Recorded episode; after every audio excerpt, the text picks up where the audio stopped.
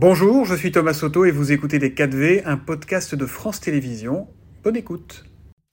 Tout de suite, les 4V, Thomas, vous recevez ce matin Robert Badinter. L'ancien garde des Sceaux et président du Conseil constitutionnel qui nous a reçus dans son bureau hier.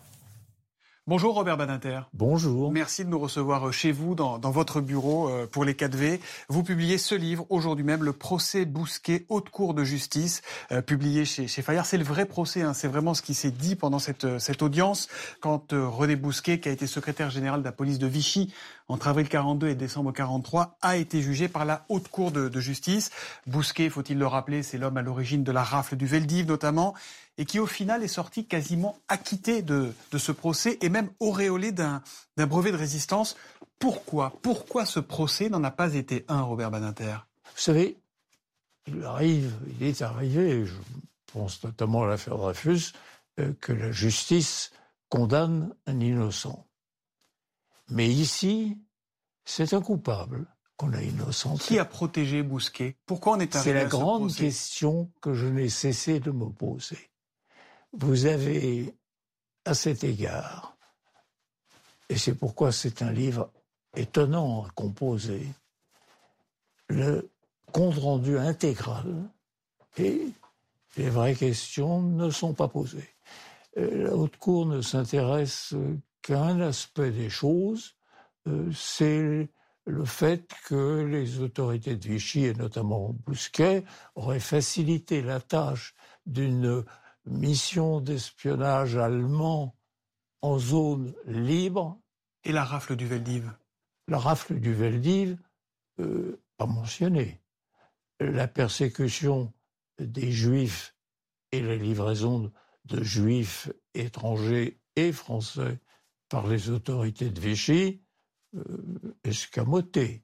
Et pourtant, que ce sont des parlementaires qui l'ont jugé. Parmi ces parlementaires de cette Cour de la justice, il, y avait des résistants. Et ils se sont tus eux aussi Mais eux n'avaient pas accès au dossier. Qui a protégé Bousquet? Est-ce que vous avez un début de réponse à cette question? Non, vous ne pouvez pas dire c'est X, c'est Y, c'est Z pour une raison simple. Le dossier administratif, c'est-à-dire le dossier qui existe à la chancellerie de correspondance avec le parquet général, ici euh, de la haute cour. Ce dossier administratif concernant Bousquet a disparu. Il est vide, totalement. On ne sait plus où il est passé. Derrière Bousquet, il a pu vivre une vie euh, plutôt réussie, sociale, politique, administrative. Ah, mais Bousquet était, il avait été chevalier de la Légion d'honneur 22 ans pour acte de courage. Euh, il s'était jeté dans l'eau euh, au moment d'une inondation, quand il était jeune chef de cabinet, euh, et Jean d'honneur, bon, il n'y a pas tellement de hauts fonctionnaires qui se jettent dans l'eau pour sauver leurs administrés. Mais euh, Bousquet était un des espoirs de la préfectorale. Il y en avait un autre, héroïque, Jean Moulin. Mais Bousquet, tel qu'il était, était voué à une grande carrière administrative. Bousquet, on l'a beaucoup entendu, était un ami de François Mitterrand, qui était aussi un de vos amis à vous, l'ami encombrant de François Mitterrand. Quelle est votre conviction? Est-ce que François Mitterrand savait et est-ce que... J'ai posé la question. La réponse a été très claire de côté du frère de Bousquet, qui l'a défendu. Je lui ai dit, j'ai besoin de savoir. Est-ce que Mitterrand a fréquenté Bousquet à Vichy Il me dit, mon frère m'a dit non. J'ai connu Mitterrand après être sorti de prison. Bousquet, à ce moment-là, c'est un des rarissimes personnages qui est sorti de la haute cour avec un brevet de résistance. Après ça, il pouvait faire carrière dans les affaires. Donc vous avez la conviction, Robert Badinter, que jamais François Mitterrand n'a protégé Bousquet mais euh, dans le cadre de son affaire judiciaire, c'est impossible. Et après, quand il était président impossible après, l'affaire est jouée. Vous êtes aussi, Robert Badinter, l'un des pères fondateurs de la Cour pénale internationale. Et malheureusement, les horreurs de la guerre sont toujours d'actualité. Comment vous qualifieriez ce qui se passe en ce moment euh, en Ukraine, ce que fait la Russie en Ukraine?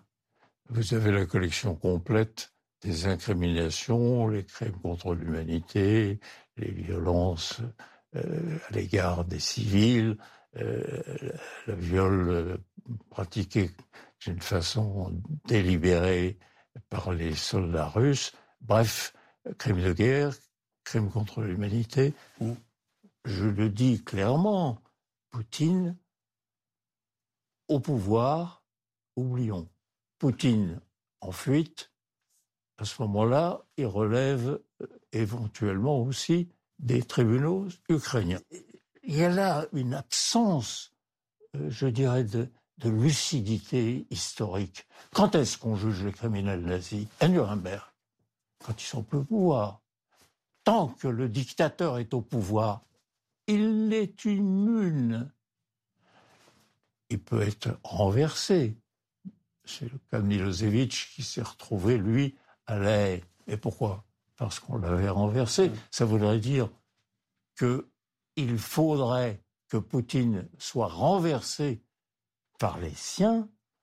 Hypothèse, on le conviendra, euh, difficile à soutenir, dans la mesure où les siens aussi sont des criminels contre l'humanité. Donc, je pense que Poutine peut être jugé. J'irai plus loin, je suis convaincu qu'il devrait être jugé. Vous me demandez, est-ce qu'il sera jugé? Je vous réponds, la Chine, la Syrie, d'autres pays encore seraient certainement disposés à l'accueillir. Donc, je ne suis pas optimiste en ce qui concerne le jugement de Poutine. Je dirais plus, encore plus pessimiste en ce qui concerne l'évolution du conflit en cours. Pourquoi vous, avez peur que ça se termine vraiment très mal, cette guerre? Elle vous fait peur, cette guerre? Enfin, écoutez, je ne pensais pas, à mon âge, que on verrait un conflit armé, armé, avec sa violence, à l'intérieur de quoi? De l'Europe. C'est pas parce que c'est la partie orientale de l'Europe que ce n'est pas l'Europe. Et ça, je ne pensais jamais le revoir. Jamais. Je dis simplement, voilà Poutine, chef tout-puissant d'une grande puissance nucléaire, qui se jette sur les Ukrainiens. Il a abandonné même les prétextes du génocide nazi. Pourquoi? Pour prendre des territoires pour les soumettre à sa loi, pour retrouver euh, les issues euh, vers la mer Noire, si chère à la politique historique de la Russie. Pourquoi? Qu'est-ce que c'est que ce comportement dictatorial et sanglant? Vous avez la réponse chez Poutine lui-même. Seulement, je rappelle que cette guerre que Poutine a voulu et déclenché, qui n'a pas tourné comme il le pensait, parce que les Ukrainiens ont fait preuve d'un grand courage et d'une grande capacité de résistance, et indiscutablement, ils sont aidés par les États-Unis euh, mmh. d'abord, avec des armes extrêmement perfectionnées, donc ils tiennent en échec la Russie. Mais je rappelle que la Russie, c'est une puissance nucléaire. Et que dans cette région, vous avez plus d'usines fabriquant l'énergie nucléaire que dans le reste de toute l'Europe. Vous les avez concentrées là. Si le malheur veut, par une faute ou par un autre, que les bombes tombent sur les centrales nucléaires, je laisse imaginer ce que sera Tchernobyl multiplié par deux ou trois. Je n'ai pas besoin d'insister. Robert Badinter, l'Italie, l'Italie a une nouvelle première ministre euh, ouvertement d'extrême droite, qui est une admiratrice de Mussolini, qui s'appelle Giorgia Meloni. Est-ce que la France doit revoir ses relations avec l'Italie? L'Italie est une démocratie très vivante, politiquement très vivante. Il faut s'interroger et regarder de près ce qui adviendra. Mais vous ne pouvez pas condamner les Italiens pour l'exercice de leur libre droit de vote, conforme à la Constitution italienne. Donc elle est une première ministre comme les autres? L'avenir va nous le dire. Mais vous ne pouvez pas dire qu'elle est venue au pouvoir par un coup d'État. Non, elle est venue par la voie démocratique. Elle est venue parce que les Italiens et leur système institutionnel l'ont voulu. Alors, avant de condamner, observons. Et disons-le, à l'heure actuelle, au début de l'exercice de son mandat, telle qu'est la démocratie italienne complexe, vivante, parfois très animée, nous verrons, nous verrons ce qu'il en adviendra. Mais pas de condamnation a priori, observation euh, certainement attentive. Rigoureuse.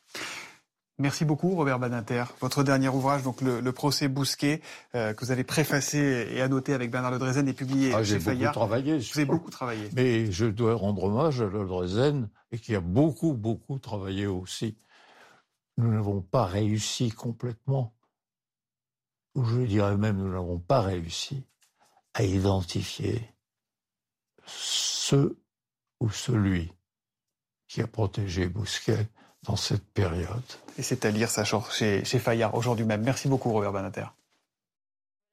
Une interview à réécouter sur les réseaux sociaux de Télématin. Et C'était Les 4V, un podcast de France Télévisions. S'il vous a plu, n'hésitez surtout pas à vous abonner. Vous pouvez également retrouver tous les replays en vidéo sur France.tv.